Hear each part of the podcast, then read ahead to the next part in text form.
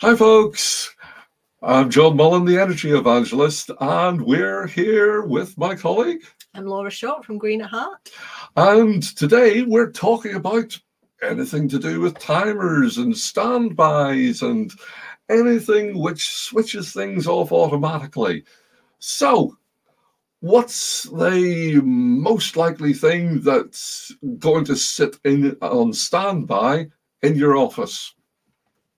I would imagine it's either going to be TV screens that are everywhere, Yeah. monitors, Yes. because they're everywhere too. yes. But then th- consider the things you don't think about all the time. Consider the kitchen equipment that's probably sat on standby Yep. that only gets seen maybe three or four times a day. You know, what about photocopy equipment that you don't always go to? Oh, yes. Does it have an eco mode? Can it be turned off? Yes. And so many times, or one of my colleagues uh, walked into a building and said, Okay, show me what you do at night time. Oh, we turn the all of these mm-hmm. things go into standby, so you know we don't need to look at them.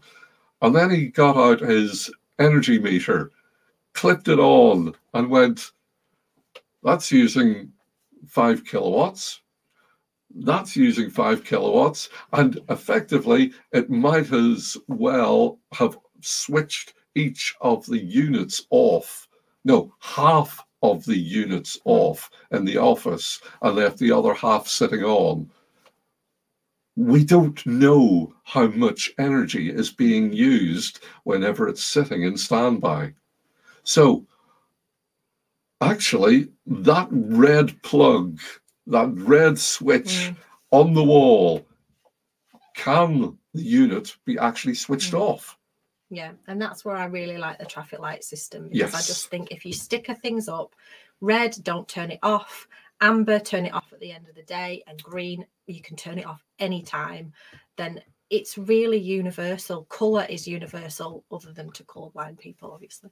Um, but it's really easy to understand. You know, you don't need to um, translate it into other languages. You don't need to explain it all that much really color coding things really really works so that people know what can be switched off and on Yes. And going on to ti- our timers for your heating systems, for Yeah. your aircon systems. yeah definitely aircon at the minute Oh, yes, it's just a bit hot Yeah. here at the moment. Uh, but when when when the units coming on, are they actually running overnight? yeah are you changing your timers seasonally so that they're not coming on when they shouldn't be? Are you having heating and cooling running at the same time because you don't have a, a significant dead zone in the middle? You know have you worked out these settings so that you're not paying twice for heating and cooling? Yes. Yeah. Again, it's it's a one of the nutshells is uh, you're you've got aircon on, and yet the heating system is still pumping. Yeah around the radiators. Why? Yeah. and it's that same old thing we say time and time again. You may as well just set fire to money in the car park. Yes. Because that is all you're doing. Yes. So ask the questions. Mm. If you don't know the answers, then get the guy who does or lady who does the maintenance or who can give you the answers, get them in and question them. Ask them what's going on. Ask them to show you what is going on because so many times they'll go, Oh, yeah, that's already been sorted. Okay, show me. And all of a sudden you go, Oh, it's not set the way it Mm. should be set. So, folks, if you don't ask the questions, it's money out of your pocket. And that money is what keeps your cash flow and your company running smoothly. So, let's work together. And if you've got any questions, give us a call on this, no, no, no, this email or uh, uh, websites. Just get in, get in touch and we'll talk about it and we'll see how we can help you. So until the next time, speak soon. Bye. Bye. Hi, folks. I'm Jon Mullen, the Energy Evangelist, and this is the Evangelist Talks for August 22. And my colleague is. Hi, I'm Laura Short from Green at Heart. Hi.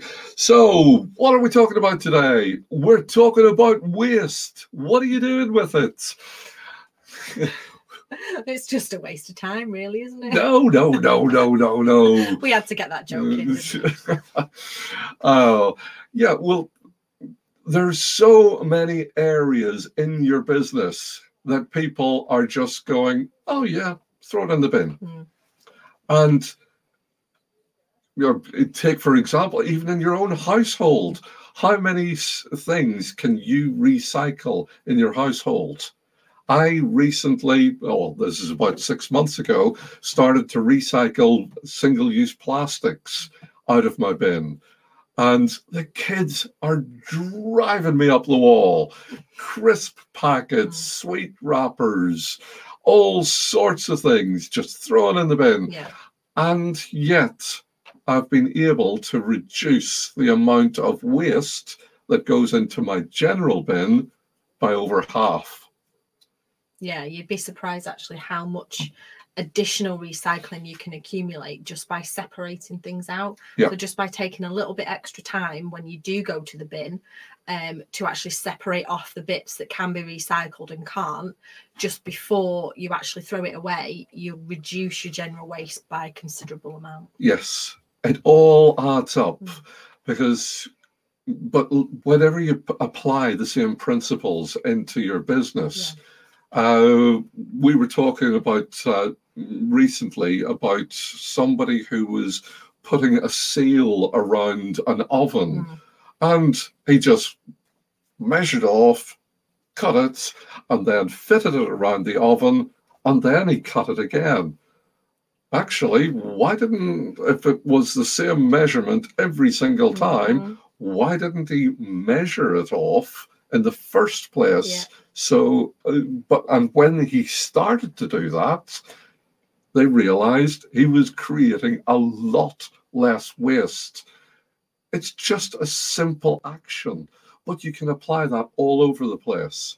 Yeah, and there's so many additional schemes now. Things like TerraCycle, you know, you can send away your um, blister packs, or things like crisp packets can be collected.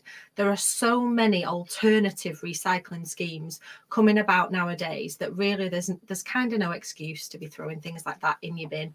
Um, there's always an option. I mean, even if it's that you produce uh, a waste product that you don't feel anybody would have any use for, advertise it, tell people that you've got it, and I can guarantee there'll be somebody out there that can make use of it and do something innovative with it as well. Yes, it's it's just literally taking the time to ask the question what could this be used for who could use this yeah. I've been really surprised at some of the things coming out of the network mm. of how to make use of things. There's one of the financial advisors who I deal with, and he, uh, off his own bat, has decided to collect the blister packs. And now he's got, you know, bin bags, mm. big bin bags, which he sends back for recycling. And that's just because he deals with his clients and with the different business networks. So it all adds up. And we have to change. That's what it comes yeah. down to. It's no longer acceptable to just throw away. Yeah, we just don't have the space left in this country for landfill. Yes. It's full um, and we do need to find alternative routes for that. So start looking at your process. Start right from the very beginning of that process. Whether you're a service business, whether you're product driven, it doesn't matter. There is a process within your business, and look at each area in turn and see where you can make reductions that actually take the waste away before it needs to be either recycled or disposed of. Make sure that you're reducing what you use first before it goes down the line to needing to be thrown away. And on top of that, ask your employees for their ideas. They will come up with ideas. They will take ownership of what's going around in the in their workspace. You'll be surprised. this is the day and age where we start to change our attitude towards waste. Mm-hmm. Here's here's one thing I want you to remember, folks. Every single bit of plastic that you have ever touched, every crisp packet, every plastic bag that you have picked up at the supermarket exists somewhere today Mm. on planet Earth. Yeah. So you could probably fill a house with all of the plastic from your lifetime. Yeah. Why is it now thrown into somebody else's backyard? So please stop think of what's going on and see what you can do. Together we can make a change. That's all for today. Thanks very much. Speak to you soon. Bye. Bye.